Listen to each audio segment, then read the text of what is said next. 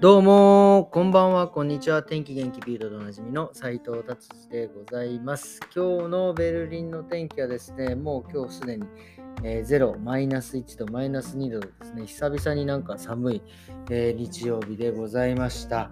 はい。では早速ですね、今日も、えー、ビルド行ってみたいと思います。えー、ビルドですね、えー、これは、えミュンヘンの方のお話なんですが、もう市内のすべての駐車場スペースがですね、もうパンパンになっているということでですね、えー、これからどういうふうにしていくのかっていうことですね。えっ、ー、と、もうなんか旧市街にもうなんか車を入れないとか、えっ、ー、とですね、まあだから住んでる人以外はもう車入れないとかですね、なんか結構そういう方向で考えてるみたいですね。まあ、あと駐車住んでる方ね、ガレージを掘っ、まあ、今更、今更そんなことできるのかっていう感じですけど、まあ、ガレージをですね、作って、そこに入れるようにするとかですね、まあなんかいろいろ都市計画を考えてるみたいですね。まあでも、これね、これ僕、まあ、ベルリンでもあるんですけど、まあね、僕、車乗るからなんですけど、やっぱね、最近その、カーシェアリングがやっぱりすごい多いじゃないですか。まあ便利なんですけど、あの人たちがですね、まあね、どこ駐車どこでも止めていいもんですからね、やっぱ止めるんですよね、住宅街のとことかね。そうすると、ね、その住宅街に止めてた車が止められなくなって、結構遠いとこ行かなきゃいけないとかね。まあなんかまあ、その、あれも一長一短ですけどね。はい。まあとりあえず、えー、なんかいろいろ、ベルリンではないんでね、ミュンヘンではそういうなんかいろいろ動きをしているみたいと思います。まだね、でもベルリンはね、まあ、場所によってはね、ちょっときついですけど、まあ、まあまあ、スペースはある方なんじゃないかなっていうふうには思います。はい、次ですね。次はですね、えっ、ー、と、これはベルリンです。ノイケルンでですね、えっ、ー、と、とてつもない、えー、て言うんですか、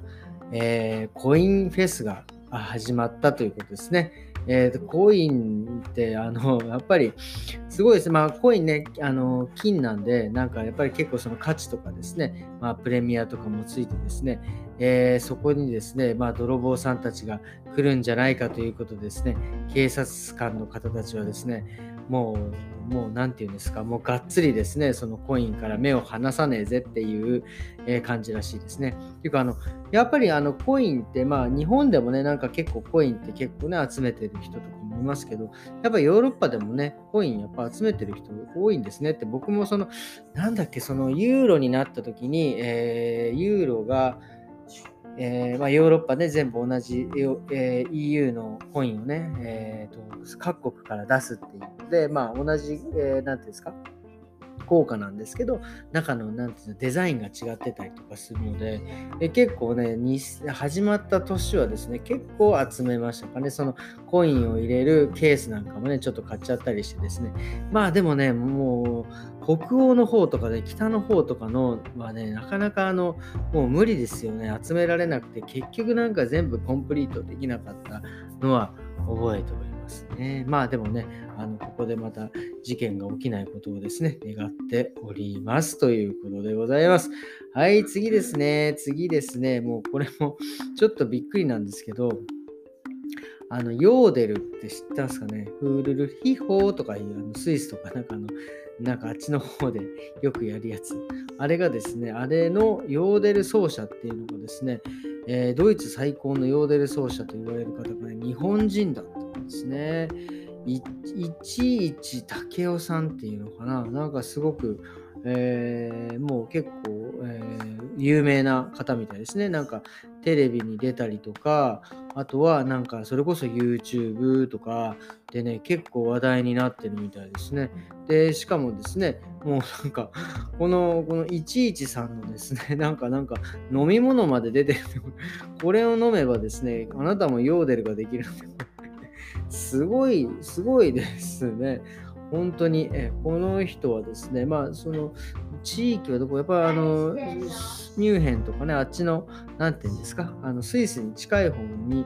住んでらっしゃるんですけど、まあなんかね、えっ、ー、と、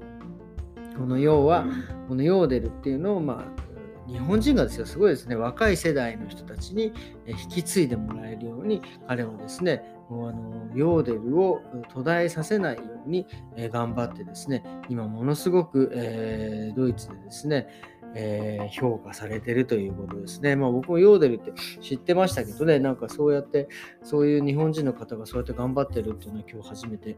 知りましたということでございます。はい、次はですね、あ、今日はこんな感じで終わりにしたいと思います。今日はですね、僕はあの、まあ、お休みだったんで、まあ、えー、ジムに行ってですね、まあちょっと今日は背中をね、えー、しっかり、えー、負荷をかけて鍛えてきておりました。でね、今日は何を話そうかなと思ったんですけど、まあ、プロテインについてね、ちょっと自分の思うことを喋ってみたいなと思います。僕もね、筋トレ始めた時ってやっぱり、まあ、単純にね、何も考えず、えー、要は筋に筋トレをした後はですね、えー、48時間以内に なんか高タンパク質を体内に入れるとですね、成長ホルモンとそのタンパク質がくっついて筋肉があの太くなる、えー、大きくなるっていうね、まあなんか、まあ、ざっくりとした知識しかなく、まあ飲んでた時があったんですけど、まあ僕ね、これプロテインがですね、どうもですね、なんていうんですか、あの体に合わなくて、腸に、あれを飲むとま簡単にね、あの下痢をしちゃうんですよね。だから結局なんか全部出ちゃって、なんかどんどん水分まで出ちゃってね、逆に細くなってくっていうえ妙なね、現象が起きてですね、僕はもうでもそれでもね、しばらく頑張って飲んでたんですけど、やっぱりね、飲めば飲むほど僕はもうあれはね、あのどんどん体調がね、悪くなっていくので、あれはですね、え、飲むのをやめたんです。で、まあ、結局でもプロテインって、まあ、どういう感じなのかなっていうのをですね、まあ、昨日じゃない、一昨日ドイツのでお医者さんをやってる方、あ女医さんをね、女医さんじゃないと、えー、してるね、え、方がですね、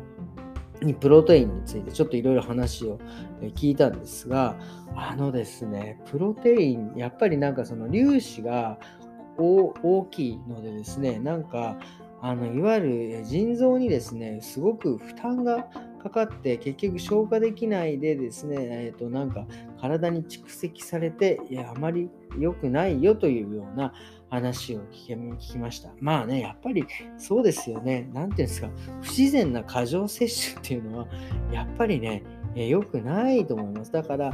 結局そのまあなんだろう薬とかはねまあまあ致し方ないですよ。もう痛かったりとかもうなんかねもうなんか治早く治りたいとかねそういうのはですねまあなんかあの致しかなかな致し方ない、まあ、飲まないとどうしようもない。ただプロテインは別にね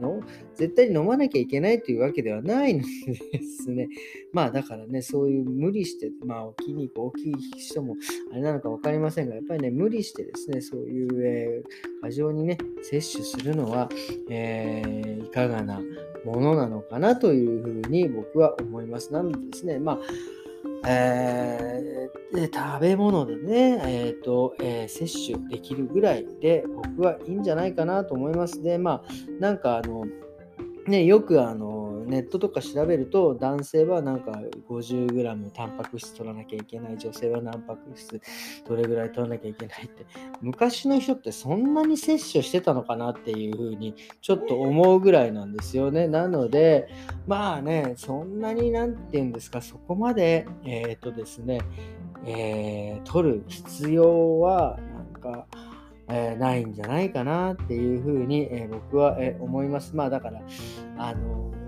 ね、まあでもまあ意識してですね、まあ僕はですね、まあ、あの筋トレした日はですね、今日はですね、まあアルコールを摂取しないっていうね、やっぱりアルコール飲むとですね、前もいつも言いますけど、ね、あの成長ホルモンがね、出なくなってですね、せっかく筋トレしたのに台無しになってしまうというのね、飲まないというね、選択肢をして、まああとは食事をね、まあ何でも、何でも食べてですね、えー、しっかり寝るっていうことでですね、筋トレをした日は、えー、心がけておりますということでですね、今日はですね、ちょっとプロテインについてお話ししました。まあでもね、これは結局本人のね、えー、自由なのでですね、まあ結構プロテインもね、歴史長いし、まあ、研究もされているので、まあ、あのー、ね、よくあの使用上の注意をですね、えー、読んでですね、摂取するにはまあいいんじゃないかなと思います。まあ僕は飲まないですけどね、ということで ございます。今日も日曜日こんな感じで終わりにしたいと思います。それではですね、えー今日もありがとうございました。また明日。